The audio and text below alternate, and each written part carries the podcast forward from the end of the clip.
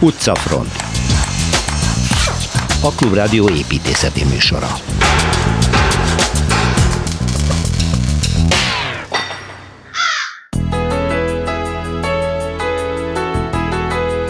A dél-hollandiai Breda városának csodálatos könyvtár épületével látogatunk Szilveszter Ádámmal, aki személyesen is ismeri az építést Hermann Heisenberget.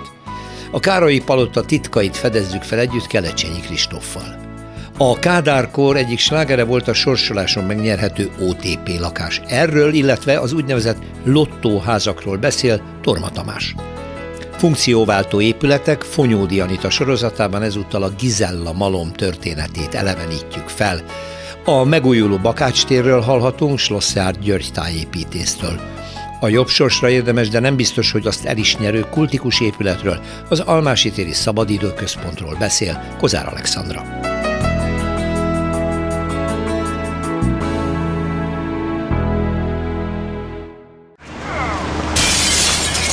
Városi tükör. Elhagyjuk a földközi tenger vidékét Szilveszter Ádám ívüldíjas építéssel, egyetemi tanár a szabad művészetek doktorával, Szervusz Ádám, mert megérkeztünk ide Európába vissza, sőt egészen elmegyünk Nyugat-Európába, De sőt ne... elmegyünk Hollandiába, sőt azon belül elmegyünk Dél-Hollandiába, mi egy tartományba, ugye, melyikbe? Igen, ez az Észak-Brabant tartomány. Brabant. A dél, Dél-Brabant az már Belgiumban van. Uh-huh, tehát ez a Belgiummal határos dél-holland terület. Ami, ami fölött egy, egy nagyon érdekes természeti alakulat van, ugye a, a delta vidék, ahol uh-huh. három folyó érkezik, annak legjelentősebb a Rajna, a másik a Mász, és a harmadik pedig egy, egy nagyon érdekes folyó, ami szigeteket keletkeztet a deltába, és ezt úgy hívják, hogy, hogy Schelde. Na most ez egy érdekes történeti vidék, mert ezek a hajósok ugye a legnagyobb politikai zűrzavar kellős közepén, amikor 80 évig tartó szabadságharcot folytattak a spanyol királysággal szemben. Ez a vidék, ez, ez a, a angliai kapcsolataival és a hajógyártással, ami, ami ez a vidéken nagyon nagy magas szinten mozgott. Miután ez a terület nem volt alkalmas igazándiból a spanyolok számára had, hadviselésre, mert volt két jégkorszak, lefagytak a vizek, Aha. A, a, a holland prima gyorskorsázók, hát igen, igen, igen. ezek szegény álltak vékony talpú csizmájukban, nagy karabégokkal, és visszavonultak le. Tehát ez elég hamar felszabadult, 1602-ben már megalakult a holland-indiai társaság. Igen, ez a nagyon híres. És a mellette levő delta vidék, ami nem a, nem a Brabanti tartomány, hanem úgy hogy Zéland tartomány, ott van egy szigeten egy Middleburg nevű város, akinek nagyon jó hajósaik voltak, uh-huh. és remek hol, hol, angol kapcsolataik, ezek neki fogtak és elindultak. Na most ez a város maga Breda, ez egy jelentős város volt már, már az 1300-as években, pillanatnyilag 316 ezer lakosa van, egyetemi város, és hát olyan, mint egy igazi holland város, van egy katedrálisa, nagyon jó, jó francia típusú, és előtt onnan egy térség indul a várkerületen belül, hogy ami most már persze nem, nem vizes árok, hanem egy körút, és az ember egy nagyon szép, széles allén megy lefelé, délfelé, akkor találkozik egy templommal, ami szinte jelentős Szent Antal templomot jobbra fordul, vagy balra fordul, Igen. és elmegy egy kicsit keletre, és ott beérkezik egy utcába, hogy úgy hogy Malom utca. Malom. Malom utca. Molenstraat. Uh-huh. És Molenstraaton sok biciklit fog látni. Hát, mint Hollandiában De, de á, parkoló bicikliket. Mert Igen. ott van a könyvtár, amiről beszélni szeretnék. Á, a könyvtár épületéről. A városi könyvtár épületéről. Itt két jelentős épülete van, egy nagyon jelentős világhírű építésznek, Hermann Herzbergnek, akiről korábban beszéltem, és nekem személyes kapcsolatom is volt vele, tehát elég sokat tudok róla, talán arról is beszéltem, de nagyon régen volt. Ez egy fantasztikus, érdekes ember, és ezt a két házat, amiről beszélünk, ez első a könyvtár, másik egy színház és, és mozi lesz a következő adásra, ezt 60 éven felül kezdte tervezni. 32-es születésű, és addig neki egy nagyon határozott épületi arculata volt. A házára rá lehet ismerni. a, a, a ítészek azt mondják, hogy strukturalista, én nem így hívnám. Egy biztos, hogy nagyon szerkesztett és, és nagyon szabályszerű házakat csinált, rettesen bonyolult, izgalmas terekkel. Uh-huh. Az nagyon értett. És, és ezek, ezek egészen más hangulatúak hogy mindjárt érzékeltessem, az, egy, egy elég szűk utcával megyünk előre, és, és az, ennek az épületnek, ami tulajdonképpen elalakú egy, egy bels, belső terület felé, a főomlottának a sarkán, tehát a, ahonnan mi érkeztünk, van egy nagyon furcsa bejárata, és attól kezdve a háznak az utcai homlokzata hátrafelé dől az üveg. Uh-huh. Már maga a parapetés, hogy jó odafér a bicikli első kereke, aztán utána pedig, és ennek az a szándék, hogy te belássa, és ne legyen a saját tükörképed, ami zavarja. Ja, tehát megtöri tulajdonképpen, ugye, hogy nem merőlegesen Igen, tehát nincs tükörkép, hanem te nincs átlátsz, tükörkép, ha... és egy gyönyörű teret látsz, uh-huh. aminek az az érdekessége, hogy a, a tető, ami túlfut ugye, egészen a homlok és síkig, ez vékony, nagyon karsó szobokkal van támogatva, és ezek át vannak döffelve a ferdeüvegen, Igen. ha kell. Uh-huh. A bejárat is érdekes, mert kicsit lefelé kell menni, és beérsz egy, egy térbe, ami, ami egy fantasztikus, átlátható, és mégis varázslatosan rejtelmes.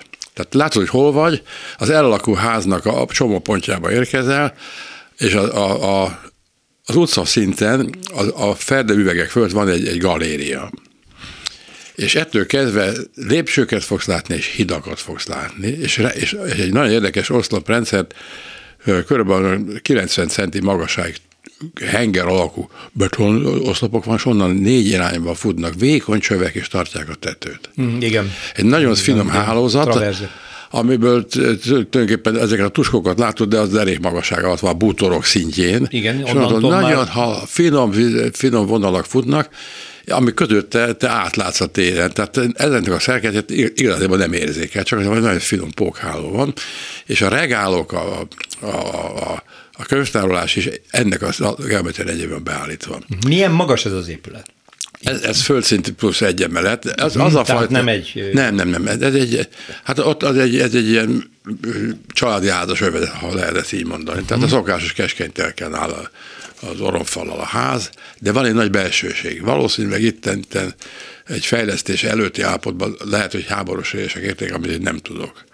De egy biztos, hogy ez a körúton belüli, tehát ez a régi város magnak a tartozéka, és, és, és ez a Hesberger arról is híres, itt volt Budapesten pár évvel ezelőtt egy kongresszus, és elmondta, hogy ő, ő nem akarja temetni a lépcsőt. Uh-huh. Mert az építésnek a legnagyobb attrakció a lépcső tudnék ott föl tudsz menni körülbelül szintekre, onnan át tudsz látni. Ő ezeket a tereket, a másikat is, amit fog beszélni a színház, és úgy szerkesztette, hogy te mindig föl tudsz menni valahova, uh-huh. egy hídra, és onnan le tudsz nézni, és átlátsz a területen. Tehát nézőpontokat tudsz váltani, magasságilag is, és a lépső haladásnak is nagyon szépek a pillanatai, különösen, a csinos nők mennek fölfelé. Hát például. Például igen, ezt ő, igen. Na igen, csinos nőkkel egyébként lehet, hogy egy liftben sem kellemetlen, de... De kevesebb a, a látnivaló, mert szűk, szűk, szűk a tér. Egy viszont nagyon szép rálátások vannak. Na most itt, itt mindenfajta korosztálynak alkalmas területé vannak, hogy elmélyült legyen, gyermekek játszani tudnak, van egy, egy olyan sarok, ahol egy színpad is kialakult, tehát, tehát rendezvények is alkalmas, én mikor ott voltam, akkor a galérián mentem, és egy nagyon érdekes híd volt átlósan mellettem, aminek a formája is furcsa, mint egy nagy hal.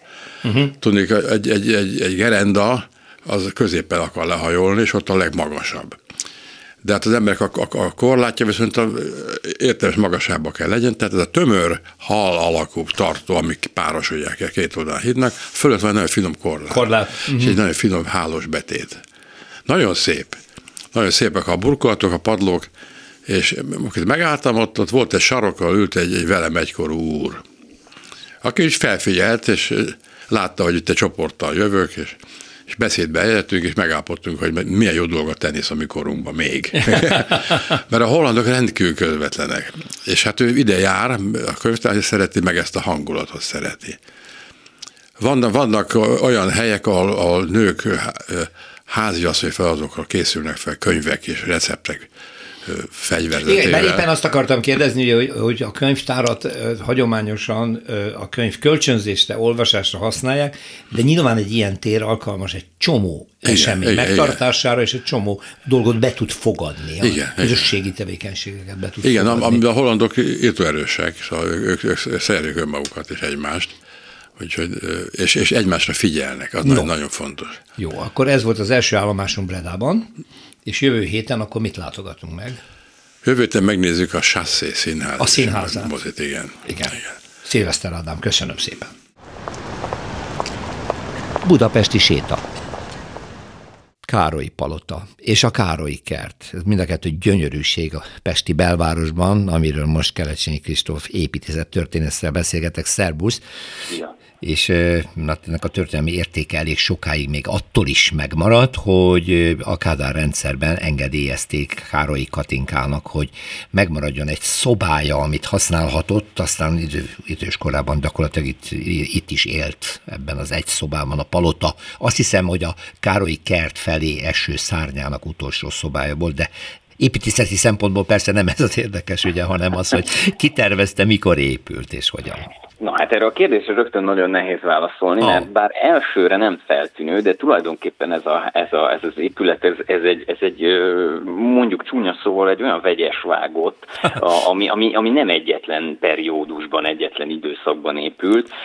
Külsőleg ugye ez egy klasszicista városi palota képét mutatja, és hát tulajdonképpen tagadhatatlanul erről is van szó, de sokkal komplexebb az építés története, amit itt egyébként ebben a, ezen keretek között én teljesen el sem mondanék, de tényleg az a, az, a, az a helyzet, hogy az egész épület e, feltételezések, illetve épületrégészeti kutatások szerint részben középkori polgárházak maradványaiból áll, hm. és ami pedig biztos, és biztosan tudunk, hogy tulajdonképpen a, a 18. század közepén épül meg, mint Barkóci palota egy jelentős részben, hát nem így nézett akkor még ki, mhm. sokkal kisebb volt, más volt, nem volt végig egyemeletes, és, és, és csak a 18. század vége felé kerül Károlyi kézbe, és gyakorlatilag az az építkezés, ami létrehozza a ma látható képnek a, a, a döntő részét, amit érzékelünk, az 1832 és 1841 között zajlik le. Uh-huh. Így van, akkor, akkor építkeznek itt a károlyiak olyan mértékben, hogy, hogy létrejön ez az új együttes. Károlyi György gróf az, aki először osztrák építészeket bíz meg, az ő szerepük sem pontosan tisztázott. Anton Pius Riegel nevét lehet itt megemlíteni, aki valószínűleg nem túl ismerős sokaknak. Egy, egy, egyébként egy jelentős mesterről van szó, és aztán pedig egy Heinrich Koch nevű építész folytatja, aki legfeljebb onnan lehet ismerős, hogy Ibl Miklós néhány évig nála gyakornokoskodik máshol, tehát nem Budapesten, hanem Prágában. És végül ugye Pollák Mihály az, aki itt máig nem tisztázott, hogy, hogy kivitelezőként, tehát mint építőmester a tervek végrehajtójaként, vagy pontosan milyen szerepben tevékenykedik itt. Tehát egy elhúzódó építkezésről beszélünk, viszont egy nagy látványosság volt ez a palota, amikor elkészült. Amit még érdemes leszögezni, hogy a, ha szembeállunk az épülettel, ugye a jobb oldalán indul el a, a mindig keverem, a Ferenci István utca, ha jól mondom, de lehet, hogy a Henselmann Imre. De a lényeg az, hogy ez az utca, ami ott tőle délre, a Henselmann Imre utca az egyébként, tehát ami tőle délre, délre fut, azt, azt az utcát csak a századforduló környékén nyitják meg. Addig ez a palota nem állt szabadon, nem volt ennyire kastélyszerű, hanem egy, egy városi nemesi rezidencia volt, amihez bizony a mellette lévő házak is hozzá kapcsolódtak ezek szerint. Hozzátapadtak, és ebből következően a Károlyi palotának, amikor kibont kibontják ezt az utcát, akkor évtizedeken keresztül egyébként egy tűzfala látszódik. A, a, és akkor, a, a, aha, tehát ezeket a szárnyakat utólag kell megépíteni, és, a, hom, hát a homlokzatukat. Az, az a szárny az megvan, Csak a homlokzatot. de a homlokzatot utólag kell megépíteni, így van. Kinyitni és, ablakokkal egyebek. Akkor viszont ez már nem Károlyi Palota volt, Aha. elnevezésében lehet, hanem a fővárosi képtárnak az otthona, ami ugye megkapja, meg, megveszi a főváros a 20-as évek végén Károly Várhogy Mihálytól ezt az épületet, és gyakorlatilag át, ekkor alakítják át a 30-as években a fővárosi képtárnak a múzeumi céljaira, és Velder Gyula, egyetemi professzor és építész az, aki aztán megtervezi ezt a homlokzatot. Mondjuk úgy, hogy egy kicsit könnyű dolga van, mert azért a két világháború között egyrészt még a historizmusnak a hagyományai élnek, illetve eleve volt egy kicsit ilyen klasszicizáló hagyomány, tehát nem, nem kellett nagyon messzire mennie a saját és a korszakának ízlésétől, és tényleg úgy varja el Velder ezeket a szálakat itt, és gyakorlatilag a belsőbe is úgy, úgy alakít át, hogy, hogy igazából ma nem érzékeljük annyira szervesen valósulnak meg ezek a dolgok.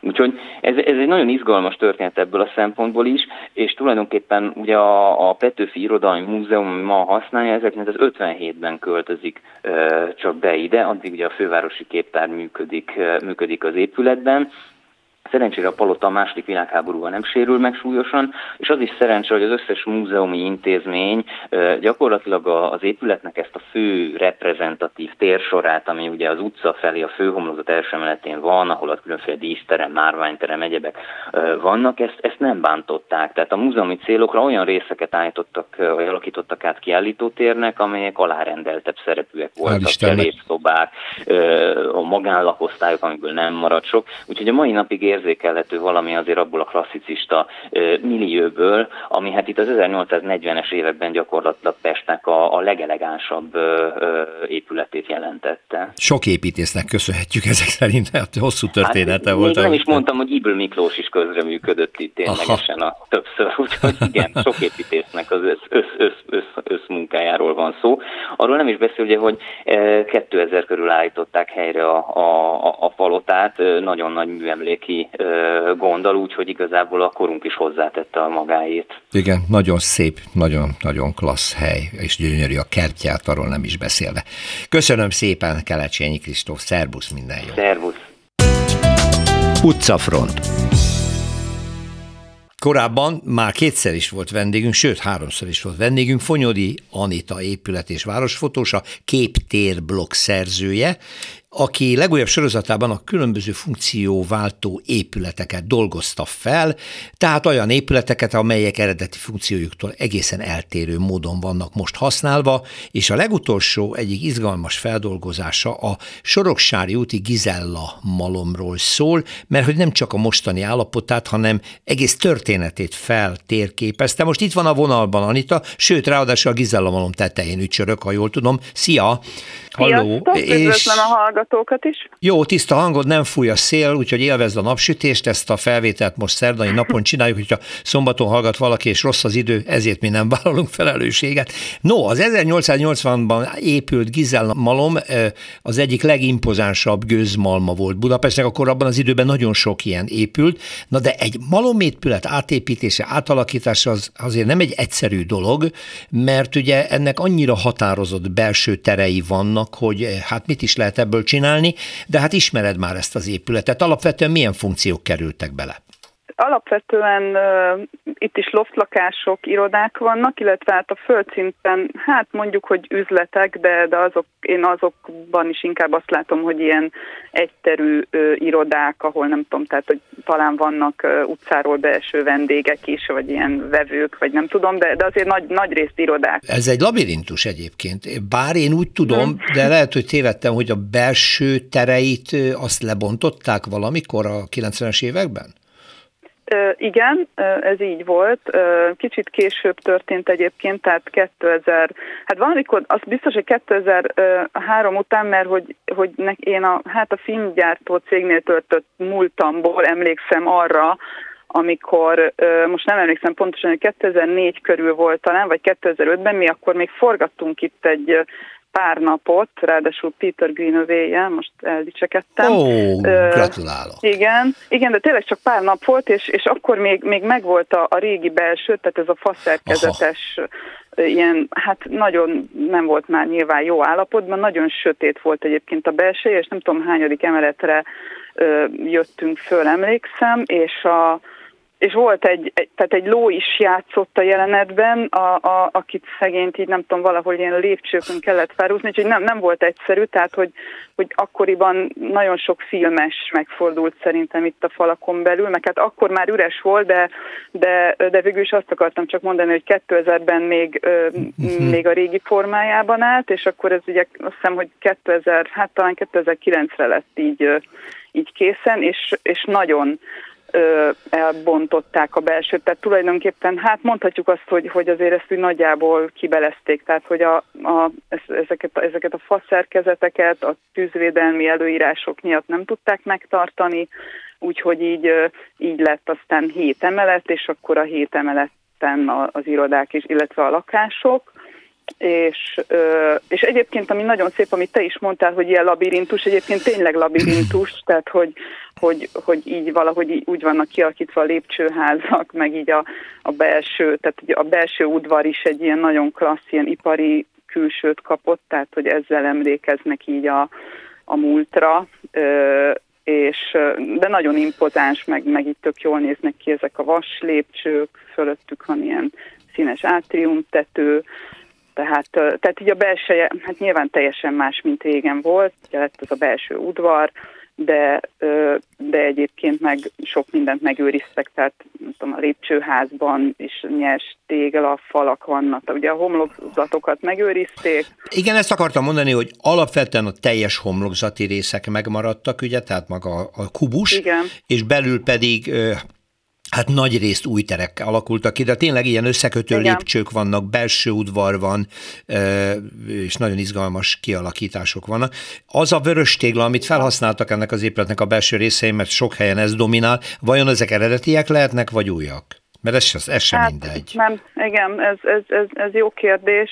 Én mindig így nézegetem, amikor, ha gyalog megyek lefelé a lépcsőházban, Hát lehet, hogy egy része a egy régi. Része, igen, egy része a nem, régi. Nem tudom, igen. igen. Az, az, azt tudom, azt, az, azt olvastam, hogy amikor a tornyot, ugye itt megmaradt ez az egyik elég jellegzetes torony, amit nagyon messziről is lehet látni a városban, és amiről meg lehet ismerni, hogy annak a, a, az átalakítása az, az elég komoly nehézségeket okozott, mert hogy azon belül voltak olyan vasbeton elemek, talán most erre már nem emlékszem pontosan, ami, ami, ami elég nagy fejtörést okozott az építészeknek, de, de aztán megoldották, mert hogy most ott is én úgy tudom, hogy lakás van. Uh-huh. Hogy, ez elég izgalmas lehet igen, egy ilyen. Igen. Mindenesetre ez egy nagyon szép példája annak, hogy iszonyatos erőfeszítések árán, de városképi szempontból értékes épület megmarad, még akkor is, hogyha szavaidat használom, ki kellett belülről belezni, de hogy ott maradt az a malom, ami, ami hát azért a 19. század végétől itt pompázik, és ma már műemlék, mert egyébként műemléki védelem alatt állt korábban is, Igen. és hogy ö, dupla Igen. energiával, ahelyett, hogy ledórezerolnánk, mint ahogy megtették sajnálatos módon a vágóhiddal, mert az egy Igen. pusztítás, ami ott zajlott, bármit építenek a helyébe, zárója bezárva, ez egy magánvélemény volt. Itt a Gizella Malom az ellen példa arra, hogy igenis érdemes ezt így megcsinálni. Mennyire lakható szerinted? Mert így nagyon klassz, meg így jó, meg loftlakások, meg irodák, meg egyebek, de amikor ott él, nem túl nyüzsi? Szerintem nem. Tehát mm, sem. Én inkább azt mondanám, hogy, hogy csendes így a, a belső udvar, uh-huh. tehát mi jól érezzük itt magunkat. Én nem itt lakom egyébként, de, de hát elég gyakran járok ide, úgyhogy nem túl nyűzsi szerintem, és, és nagyon jó a kilátás, jók ezek a, tehát tényleg jók a belső terek, úgyhogy no. mi szeretünk itt lenni, igen. Igen, én ajánlom, hogy a képtérblog oldalán nézzék meg a hallgatók. Nagyon sok régi fényképet is közölsz a malomról, tehát még a kezdetektől. Igen, az énbudapesten.hu-n van ez a cikk egyébként. Ja, azon van énbudapesten.hu, akkor ott keressék és nézzék meg. Fonyódi Anita összeállítását és írását is ott lehet próbálni. Már csak annyit, hogy most fönn vagy a tetőn, meddig lehet ellátni? Hát a, innét, hát innét lehet látni abszolút a, a Gellért, Gellért hegyet, hegy. a, a, igen, a budai hegyeket, a Dunát nem lehet látni, de a, így a, tehát a hegyeknek a sziluettjét az nagyon szépen. Úgyhogy, no. és hát az egész Ferencváros, meg, meg meg így a távolban még a kisebb nagyobb kupolák. Lábai előtt Budapest fonyodi. Nagyon szépen köszönjük, és további sikereket köszönöm. kívánok. Szia, minden jót! Köszönöm, sziasztok! Perspektíva. A késő szocialista időszak, hát késő azért nem annyira, mert a 60-as évekig fogunk visszanyúlni, egyik jellegzetessége az építészetben ezek az úgynevezett hát, lottóházak, amik általában ö, toronyházak vagy toronyházszerű emeletes épületek. Azért voltak ezek lottóházak, mert ezeket már meg lehetett nyerni az ebben lévő lakásokat lottósorsoláskor. Ezek elég jellegzetes épületek, nem véletlenül választotta a mai témájának ö, ö, Torma Tamás, az Egyhelyblokk szerzője, szia, mert hogyha Szia, gondolkozunk rá, akkor nagyon jellegzetes. Gyöngyösen az a toronyház lottóház volt, Miskolcon a Színvapartán szintén lottóház volt, Pesten már beszéltünk a Bambi Igen. nevű kiskocsmáról, ami egy lottóház aljában van. Igen. Az Alagút utcában van egy lottóház, ami Igen. most ráadásul újra gondolva a Belencei Biennálé egyik tervezete volt, szerep projektjének. A 12. 12-ből az egyik. Szocmodern épület. Igen, az, amelynek újra gondolása Igen. volt ugye az egyik feladat, stb. stb. De ezeket OTP háznak is mondjuk. Igen. A kettő azért keveredik, mert 1956 után vagyunk. Aha. Ekkor vezetik be a lottót, aminek egyébként volt magyar előzménye, a lottó szó, ez egy olasz szó, Genovában volt először Igen? egyébként ilyen, és azt hiszem, hogy a városi talán szenátusba vagy tanácsba ö, a választásnál használtak ilyen eszközöket, ami aztán a lotton előjött. Hozzánk osztrák kerülővel érkezett, de egyébként az első koncesziót egy, egy olasz uh-huh. a 18. században üzemeltette itt. Tehát két dolog ér össze, 56 után vagyunk, a harcok nyomán rengeteg épületrom van, tehát foghí keletkezik, amiket elkezdenek beépíteni. 57 óta van lottó, meg Totó, uh-huh, uh-huh. és ekkor a, az egyetlen nagy bank az az OTP. Igen. És azért hívják időnként OTP háznak, időnként lottóháznak, van, amire konkrétan kis van írva az, hogy lottóház. Igen. Mert a lottóban tárgynyereményekkel próbálták még érdekesebb és népszerűbbé tenni. Nem, nem volt nehéz egyébként, hát nem. elég gyorsan népszerű lett. Egyetlen szerencsejáték volt a lottó, meg Amik, a totó. Amiben egy idő után az autók, bútorok, stb. Tehát a sor, tárnyeremény sors, minden hónapban volt, minden hónapban volt egy tárnyeremény. De az volt a, a csúcs. Ez volt a csúcs, és akkor lehetett nyerni Nyeremény. lakást. Igen, és ezért ezek az OTP finanszírozásában épült házak voltak a lottóházak. Az első a Margit körúton épült. Uh-huh. A, nagyjából a Ferences templom után, hogyha megyünk a Szélkámán tér felé, felé, akkor a Kanyarban. Uh-huh. Összesen 24 épült egyébként országszerte. A második az a Múzeum körúton szembe a múzeummal. Igen, igen, igen. A harmadik pedig és akkor visszatérek oda, ahol, amit az először mondtam, az az Ülői út és körút sarkán, a Korvin mozival, vagy most már Lázával igen. szemben, tehát igen, az, igen. az Iparművészeti Múzeum, Múzeum mellett, mellett nagyjából értjük, hogy miért, tehát az Korvin közül egyik főellenálló fészek volt, tehát ott az orosz tankok elég sűrűn lőtték szét a, az épületeket. Az épületeket. Igen. Ez volt a legnépszerűbb, állítólag ezt akkor úgy adták, direkt úgy adták, úgy és akkor adták, hát amikor Gagarin először Magyarországon vagy Budapesten járt, és így hozták be a repülőtérről. Igen. Vidéken is van több, ezt említetted, Miskolcon is, ugyebár, amiket még én ismerek, és ami nagyon érdekes, és ami szintén lottóház, tehát Igen. ki is van rá írva, az a Komjádi uszoda mögött, ha jól emlékszem, Kavics utcának hívják azt a Rózsadombra felfelé futám, igen. Utca, Aha, és ott is van egy. gyalogút, nem is egy több. Uh-huh. Ott összesen öt ilyen toronyház, és most épületekről beszélünk, ugye bár 60-as évek eleje, tehát még nincs panel technológia, de a logika az valami hasonló, tehát ergonom módon egy relatíve akkori épületekhez képest magas, magas épületben épület. sok lakást Igen. elhelyezni. Nyilván sokan ismerik, azért mondtam gyöngyöst is, mert a gyöngyösi toronyház, az, az, ez az elég robosztus, az egy hatalmas épület, és akkor még ezek szerint nyilván nincs panel, nincs vasbeton, vasbeton szerkezet lehet, hogy volt már, de alapvetően a falazás az téglával történik. Na itt, itt egy nagyon édes sztori van, amit mindenképpen el kell mondanom, no. tehát itt a több ház, ha jöltem, öt házból csak kettő lottó, amit rögtön látunk. Már a Kavics utcai? A Kavics ja, utcai, értem, igen. Amikor a Bambiról forgattuk a filmet, akkor abban a házban is jártunk, tehát ezek a törede, az a törött műk, Igen. Tehát ez a, a retrónak, a mai retrónak ezek a gyönyörű díszpéldányai. Ah, tehát például ah. itt a Kavics utcában van egy kis előtér, amiben egy kis medence volt berendezve. Most, ha jól emlékszem, már nincs benne víz. De a, a, az igazi történet az az, hogy a, a lottóházból egy idő után eltűnt az L betű, és Ottóház lett. Hát természetesen több verzió van rá, leverték egy költözés, vagy bármilyen, lelopták az elbetűt. A harmadik viszont az nagyon érdekes, hogy abban a házban lakott Orbán Otto a költő.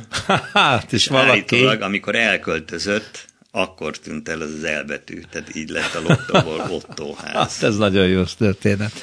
Torma Tamás, köszönöm szépen. Én is köszönöm. Magas lesen. Lesz színpad, nem tudom, hogy állandó lesz-e, vagy időnként el kell bontani, lesz rengeteg zöld, a templom körüli tér egészen meg fog frissülni, inkább ezt mondom a megújulás helyett, és hát ráadásul egy sűrű területről van szó, 9. kerület, Bakács tér, amelynek megkezdődött a felújítása, és amelynek az átépítését a Garten Studio munkatársai végezték el. A stúdió ügyvezetője, Slosszár György tájépítész itt van a stúdióban. Szia, örülök, hogy újra látlak. Szerbusz, köszönöm, köszönöm a meghívást, ez új helyen még nem is volt. Igen, de szép nem? De, ha nem zöld, de a környezete azért, hogy nagyjából mégiscsak. Na szóval, ez egy elég nagy szabású átalakítás lesz a Bakács térnek a megújítása, ami éppen ideje volt, jól le volt koszolva, szörnyű nagy forgalma volt, és amióta a Rádai utcának a csökkentett forgalma és egyáltalán a kerületnek ez a bohém jellege ott kialakult, ez volt az a fehér folt, amelyik még nem kapcsolódott hozzá. Mennyiben kapcsolódik ehhez a városrészhez most a Bakács tér? Abszolút kapcsolódik. Valóban jól látod, ugye itt alapvetően ez volt a parkoló szívcsakrája. Nagyjából, a, igen. A, ennek a belső Ferencvárosnak. autóval. Aminek nyilván vannak az objektív oka is, ugye ott van a polgármesteri hivatal, hivatal a sarkon. Így van, igen. korábban ugye még működött a Söfmény kórház, ami most ugye egy A házasság kötőterem a másik Így sarkon. van, tehát, tehát, hogy azért ez indokolt is volt bizonyos szempontból, nyilván ez okozta az egyik legnagyobb konfliktust egyébként a, a tér átépítésénél. A másik két fontos szempont szempontot is így említetted, hogy itt a színpadot is, és a zöldet is mondtad, ami szintén egy picit hogy is mondjam, nem egymást erősítő dolog, amikor egy rendezvényteret akarunk létrehozni, színpad helyett, a nézőközönségnek helyett, ugye ott a Bakács Fest a, a Ferencvárosnak egy fontos eseménye évről évre. Igen, de a színpad korábban mindig úgy ideglenesen pont a templom főbejáratánál épült meg. Feltom, templom főbejáratánál hát akkor az elég fura is volt. Hát valóban ott egy kicsi probléma azért van, ráadásul ugye az már a templom telke egyébként, tehát hogy Aha. ez mindig egy megegyezés kérdése is volt az egyház és a önkormányzat között, tehát tulajdonképpen idegen területen állt a színpad. Uh-huh. Amúgy ez le, persze nyilván ezt a téren járva hát nem, nem, nem lehet érzékelni. Szóval ez a rendezvény funkció ugye megmarad az átalakuló Bakás téren is, de, de sokkal zöldebb lesz a tér, és hát ami az egésznek az alapját megteremti, az pedig az, hogy gyakorlatilag a parkolás döntő többsége és az átmenő forgalom az ki lesz zárva a térről. Ezt körülbelül úgy kell elképzelni, hogy a, a a Rádai utca felé, felől ugye el lehet jönni a, a, a polgármesteri hivatal előtti szakaszon, de utána már a tér hátulján nem lehet keresztbe menni, nem lehet a nagykörút felel kimenni, hanem csak vissza balra. A másik irányból ugyanezt, tehát tulajdonképpen mint két C betűt, vagy két U betűt. Kivezetitek az kell, kell, kell, elképzelni, ami ugye a következménye az lesz, hogy ténylegesen csak az a forgalom fog a tér két szélén megjelenni, akinek itt célforgalma van, és, és azok, akik ugye a nagykörút fele egy ilyen bypassként átvágtak itt a téren, azok eltűnnek, illetve hát a csökkenő parkoló szám miatt nyilván kevésbé lesz nép, nép, népszerű. valamint ugye a Bakács utcának az a szakasza, ami ugye bevezetett a térre a, a Duna vagy hát nyugati irányból. Ez az utolsó szakasz is valamilyen szinten hozzá kapcsolódik a térhez. Zsák utca lesz, tehát onnan már nem lehet bejönni a térre, tehát egyet, vagy pontosabban kettő funkciója marad annak az utcának. Egyrészt ott a lakók számára némi parkolás azért megmarad, Másrészt pedig ugye ez is megújuló burkolatokkal, kiemelt szegélyek eltűnésével egy színbe hozott tulajdonképpen fesztivál utca is lehet, és jól berendezhető. Így, így, így van ez most tulajdonképpen kitalálva, hogy a hétköznapokban parkolóhelyek, az mondjuk egy, egy fesztivál vagy egy vásár idején a pavilonoknak ad. Hát akkor ez nagyon, nagyon, nagyon megváltozik. Na most ugye a színpad az a ha a Duna felé nézünk, akkor a templom baloldali terére kerül, ha jól emlékszem. Ha szembenézünk a templommal, akkor, akkor jobb oldalon akkor lenne jobb a színpad, színpad, és akkor bal oldalon a nézőtér. Tehát, hogy Aha. gyakorlatilag a, a nézőtér színpad tengely, az párhuzamos a, a Rádai utcával. Láttam a rajzokon könnyű szerkezetes, ez egy elbontható, vagy állandó létesítmény lesz? Hát nem is tud állandó lenni, mert, mert azt a kompromisszumot kellett meghozni. Ugye a zöld felett Hát ez a, egy picit visszamegyek az időbe. Jó. 2013-ban volt már nekünk erre a bakás, akkor kezdtük el a tervezését. Puh, Tehát azért jó, ez, ez, ez 7-8 éve vajudik ez a fázis, és akkor arról nem is beszél, hogy egyébként már korábbi fázisok is voltak, más tervek is voltak de térközpályázatba csatolódott ez a térmegújítás, tehát fővárosi forrás is van benne, az első pályázaton nem nyert, utána a másodikon nyert, különböző okok miatt lejártak az engedélyek, meg kellett újítani, kiviteli tervi módosítások, tehát nagyon-nagyon-nagyon hosszadalmasan jutottunk el ide a, fázis, a örömteli megvalósítás fázisába, aminek egyébként az utolsó tervi módosítás az éppen az új kerület vezetésnek volt az a szándék, hogy zöldebb, még zöldebb legyen a, a Bakács tér. Na most ugye ez viszont már azt jelentette, hogy, hogy az, a, az a burkolt felett, ami a templom előtt maradt, az már önmagában kevés ahhoz, hogy azon megtartsunk egy rendezvényt, felépítsük a színpadot. Hát ez a kompromisszum azt jelenti, hogy gyakorlatilag gyepes területeken kell megépíteni a színpadot, illetve gyepes terület fölé lehet fölépíteni ezt a nézőteret is. Magyarul, hogy egy hosszabb, nagyobb fesztivál után ott valamennyire rendbe kell tenni a zöld feltet is. Aha. De tulajdonképpen ez a kompromisszum azt gondolom mégiscsak vállalható, hiszen mondjuk akkor 365 napból 360 napon vagy 350 napon az mégiscsak zöld felt, és, és csak a fesztivál, fesztivál idejére, idejére esik Úgy, mint ki. Szegeden a szabadtérit hát, megoldották, tehát hogy elbontható. Így van, így van, és, és hát egyébként meg azért a Bakács utcát is említettem, tehát egyéb vásárok, amik nem igényelnek nagy színpadot, nem igényelnek a nagy nézőteret, tehát kisebb rendezvények, azok pedig a burkolatokon megtarthatóak. Igen. Milyen növényzet az, amit ide lehet telepíteni? Hát ez egy nagyon sűrűn beépített, teleközművekkel gondolom alul, tehát az, az ember nyilván azt gondolja, hogy de nagyon nagy gyökerű fákat hogyan lehet egyáltalán meg, megoldható, hogy telepíthető-e, mert hát ugye ez a szép dolog, hogy zöldítsünk, zöldítsünk, de hát ezek mennyire életképesek? Hát ugye a felszínen zöldíteni, vagy hát gyepesíteni minden fölött lehet, tehát az lehet. az lehet. Ugye a fáknál van itt egy kicsit a probléma mindig. Hát ugye egyrészt azért a bakács utca két oldala is, hál' Istennek fasorral Aha. ellátott, és a Bakás tér is körben fasorokkal ellátott. Az más kérdés, hogy milyen állapotban vannak ezek a fasorok, vagy mennyire közel vannak az utcegéhez, hogy nyomják fel a burkolatot, ezen igyekeztünk segíteni, ugye ez a bizonyos, talán már kezd ismerősen csengeni többeknek ez a Stockholm módszer, ami egyfajta ilyen levegős vásztalajt biztosít a növényeknek, hogy lefele tudjanak haladni a fák fák gyökerei, szóval, hogy a fasorokban viszonylag egyszerű a dolog, mert Aha. ott valamit ki kell venni, vagy veszélyes, vagy olyan állapotban van, akkor oda helyére lehet ültetni, és ezt tulajdonképpen még akkor is tűrik a közművek, hogyha éppen ez mondjuk védőtávolságon belül esik, hát nyilván ez egy fasor meglévő adottság, ez egy ilyen tűrt állapot. Az új fáknál, meg hát nagyon viccesen nézett ki egyébként a távlapot, hogy azt csinálták a kollégák, hogy az összes közműre rárajzolgatták a, rárajzolgatták a védőtávolságokat, ebből kijött egy ilyen keresztrejtvény, és mondjuk arányában is olyan volt, mint egy keresztrejtvény, tehát hogy ott a fehér mezőből van több, amiben beleírunk, mondjuk itt a fehér mezőnek feleltek meg a közmű úgymond tilos területek, Néha volt és azok a kis hely, fekete, ahol éppen majd volt, és akkor oda kerültek a fák. Tehát, hogy ahol mondjuk ennek nem volt a nagyon geometriai meghatározottsága, mint egy fasornál, tulajdonképpen ilyen kizárásos alapon lettek beszurkálva azok a hogy fák. Ide jöhet fa, itt ide meg csak jöhet fa, ide meg csak gyep, vagy így, így van. Vagy és akkor mennyire lesz zöld? Hát jóval zöldebb lesz, tehát én azt hiszem a szorzószám, ami kilencszeresére nő a zöld felt, de ez persze azt is jelenti, hogy gyakorlatilag szinte nincsen ugye ezen a területen zöld felett, így, így e, e, emiatt is van a nagy szorzó. Aki így ugye a bakástert maga képzelni, az ugye mondja, hogy dehogy nincs hát ott a templomkert. Igen, de ugye a templomkert már nem ennek a projektnek a része. A 13-as terveken ez még egyben volt tervezve, de ugye hál' Istennek a templom felújítása az már azt hiszem két év vagy két-három év befejeződött. Annak részeként egyébként szintén a mi terveink szerint megújult a templomkert is, ami egyébként a térnek az érzékelhető legnagyobb zöld felületét adja. Most ezen kívül gyakorlatilag szinte csak ezekben a favermekben uh-huh. sínlődő fák voltak, hogy ehhez képest azért óriási lesz a változás, mint a templom előtt is nagy zöld parterek alakulnak ki, és ugye a tér szélein, meg a a, az utak mellett, vagy járdák mellett is, amit csak tudtunk, igyekeztünk hát zöld felteket létrehozni, hogy ne csak a burkatban álljanak a fák. Igen, nagyon érdekes, van egy olyan téma, amivel hamarosan mi is foglalkozunk itt a műsorban. Kísérleteket végeztek és méréseket a városi beépítések során, hogy a útfelületek burkolata, tíz burkolat mindenütt, meg stb. mennyire hozzájárul a városok felmelegedéséhez. Most mikor néztem a Bakács téri látványterveket, amit a Garten Studio készített, és amiről most Slosszár Györgyel beszélgetünk, eszembe jutott ez, hogy nagy felületekről van szó, ezt is burkoljátok. Végeztek ti ilyen számításokat, kalkuláljátok azt, hogy egy-egy ilyen díszburkolat felülete mennyire sugározza vissza a nappal akkumulált hőt, mennyire járul hozzá a városok túlmelegedéséhez? Hát ezzel tisztában vagyunk.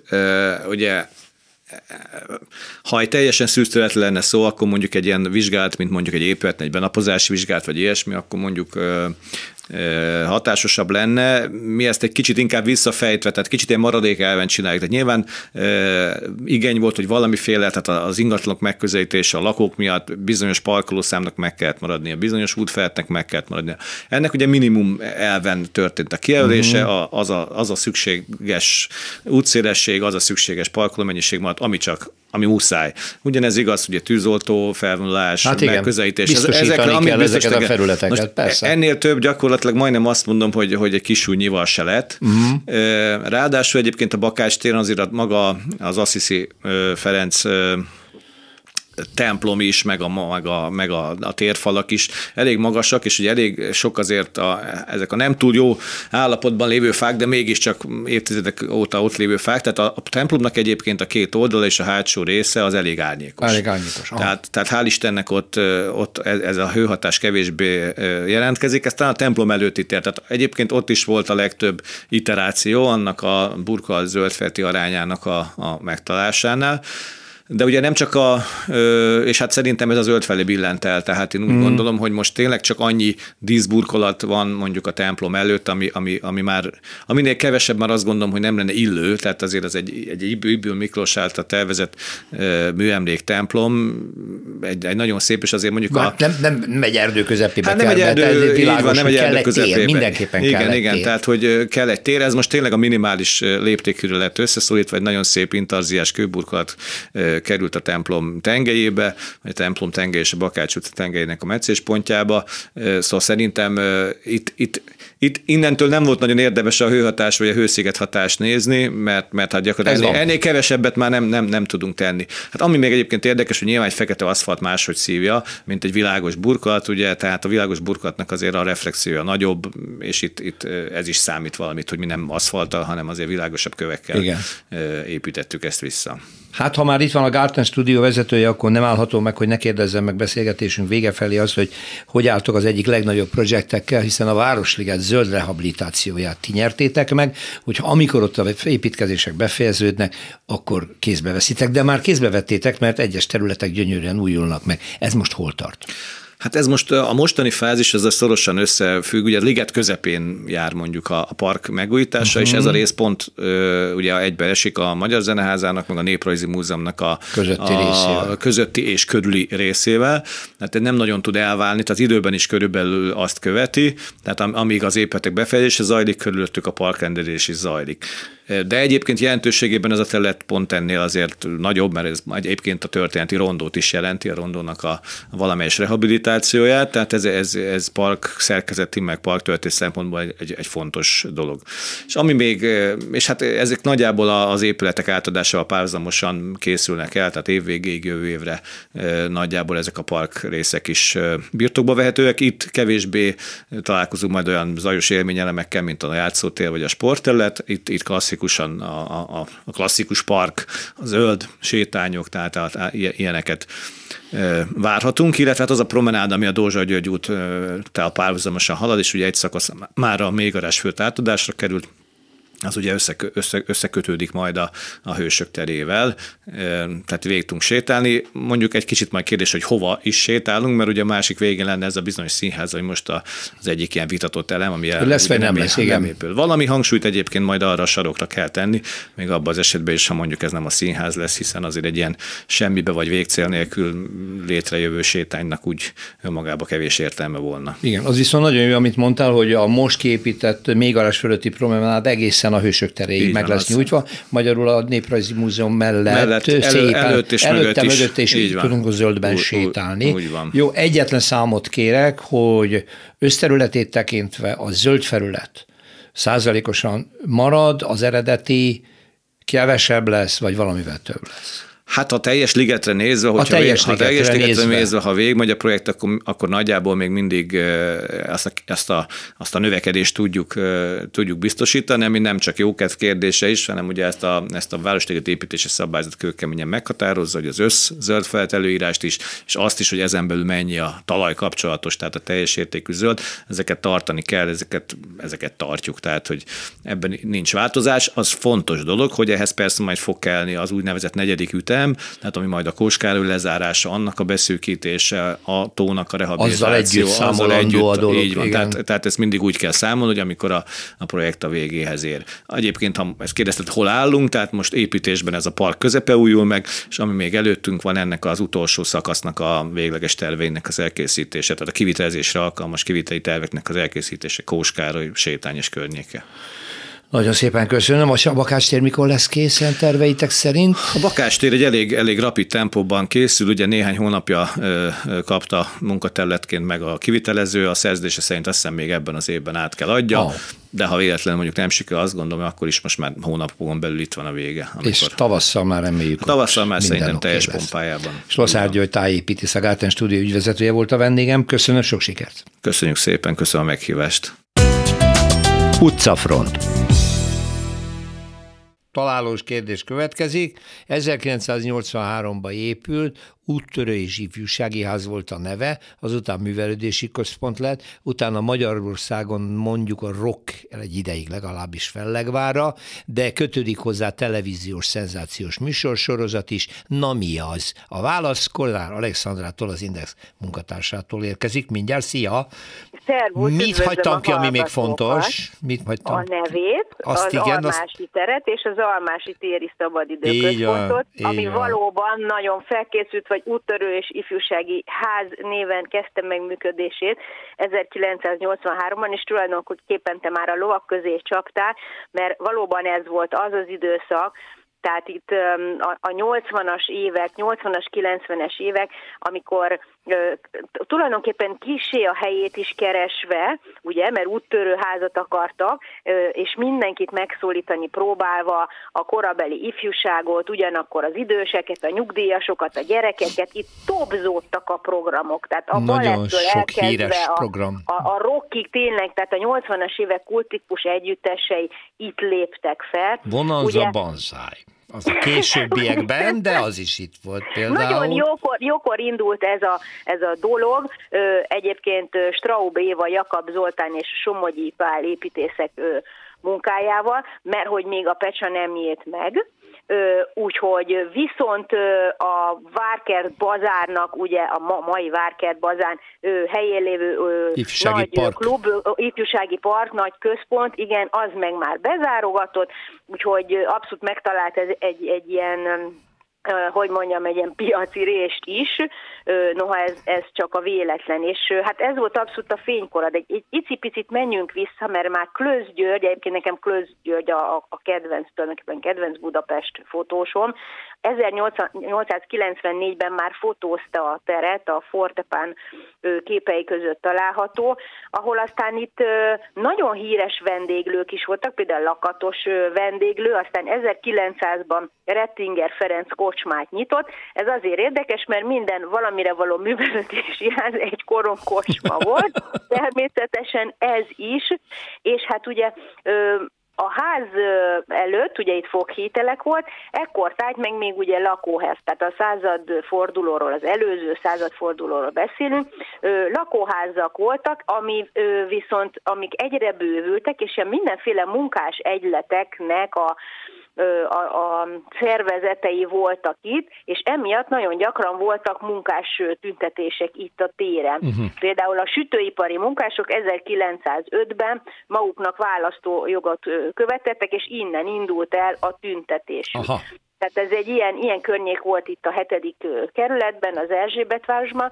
Most valaki, hogyha nekem ezt elmagyarázza, akkor én nagyon hálás leszek neki, hogy szállodát akartak építeni, csak azt elmosta a 2008-as nagy gazdasági világválság, és most is erre adták be az engedélyt, hogy miért van az, hogy minden így úgy kultikus, meghatározó épületből előbb-utóbb szálloda lesz. A, a legnagyobb Covid közepette, amikor összeomlott a turizmus, amikor összeomlott a szállodaipar, tehát én ezt kevéssé értem, de valaki majd csak egyszer elmagyarázza nekem, hogy... Amint hogy ez... megerősítenék annyi következővel. Először is az épület kultikus, másodszor nagyon jó épület. Ez az érdekes befelé szűkülő homlokzati rész, egy nagyon klassz, modern, kortás megoldás. Egyrészt, emeléses Má... technik, amit a magyarok találtak ki, magyar igen, fejlesztés. Igen, igen. Tehát ilyen építészeti szempontból is érték. Ráadásul van egy több mint négyezer férő, volt egy több mint négyezer férőhelyes koncertterme. Volt egy több száz férőhelyes kamaraterme rengeteg közösségi foglalkozásra alkalmas belső tere. Erre volt kitalálva. Amiből, igen, a, igen.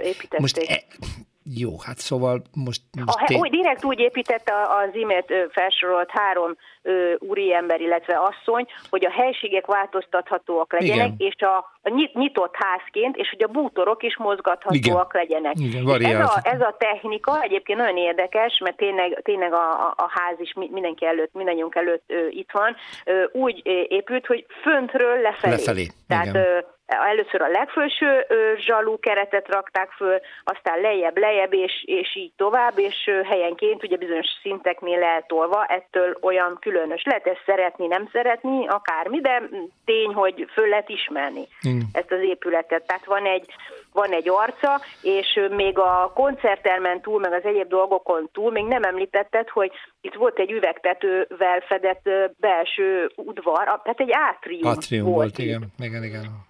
Úgyhogy mindenféle funkció volt tényleg, és aztán még, tehát tulajdonképpen 2000, 2000-es évek környékén kezdett el úgymond hanyatlani, és 2002-ben be is zárták a a nagy termet. Tegyük hozzá, hogy ebből a nagy teremből közvetítették az 1983-as ki mit Ki mit tudott, erre mondtam az elején, hogy még tévés múltja is van a dolognak. Igen, hát egyébként, hogyha ide valaki szállodát akar építeni, akkor két, két, két kép van előttem. Az egyik, hogy megtartják a homlokzatot és belülről szétverik, mert ugyan hogy lehetne másképp szállodai szobákat kialakítani, vagy pedig ledózerolják az egészet és felhúznak valamit. Szóval mind a kettő elég durva. 2005-re fölújították, akkor, akkor egy, egy, egy picike kis, hát ilyen újra lendület következett, de, de azóta tulajdonképpen egy évtizede hát Csipke Rózsika álmát alusta. Úgyhogy az nem baj, hogy valami történni fog vele, az jó, csak én azt fájlom, hogy a vége mindennek az, hogy oda. Az üzlet mindent felülír. Kozár Alexandra, köszönöm szépen, szia minden. Én is köszönöm, szervusz, viszont hallásra.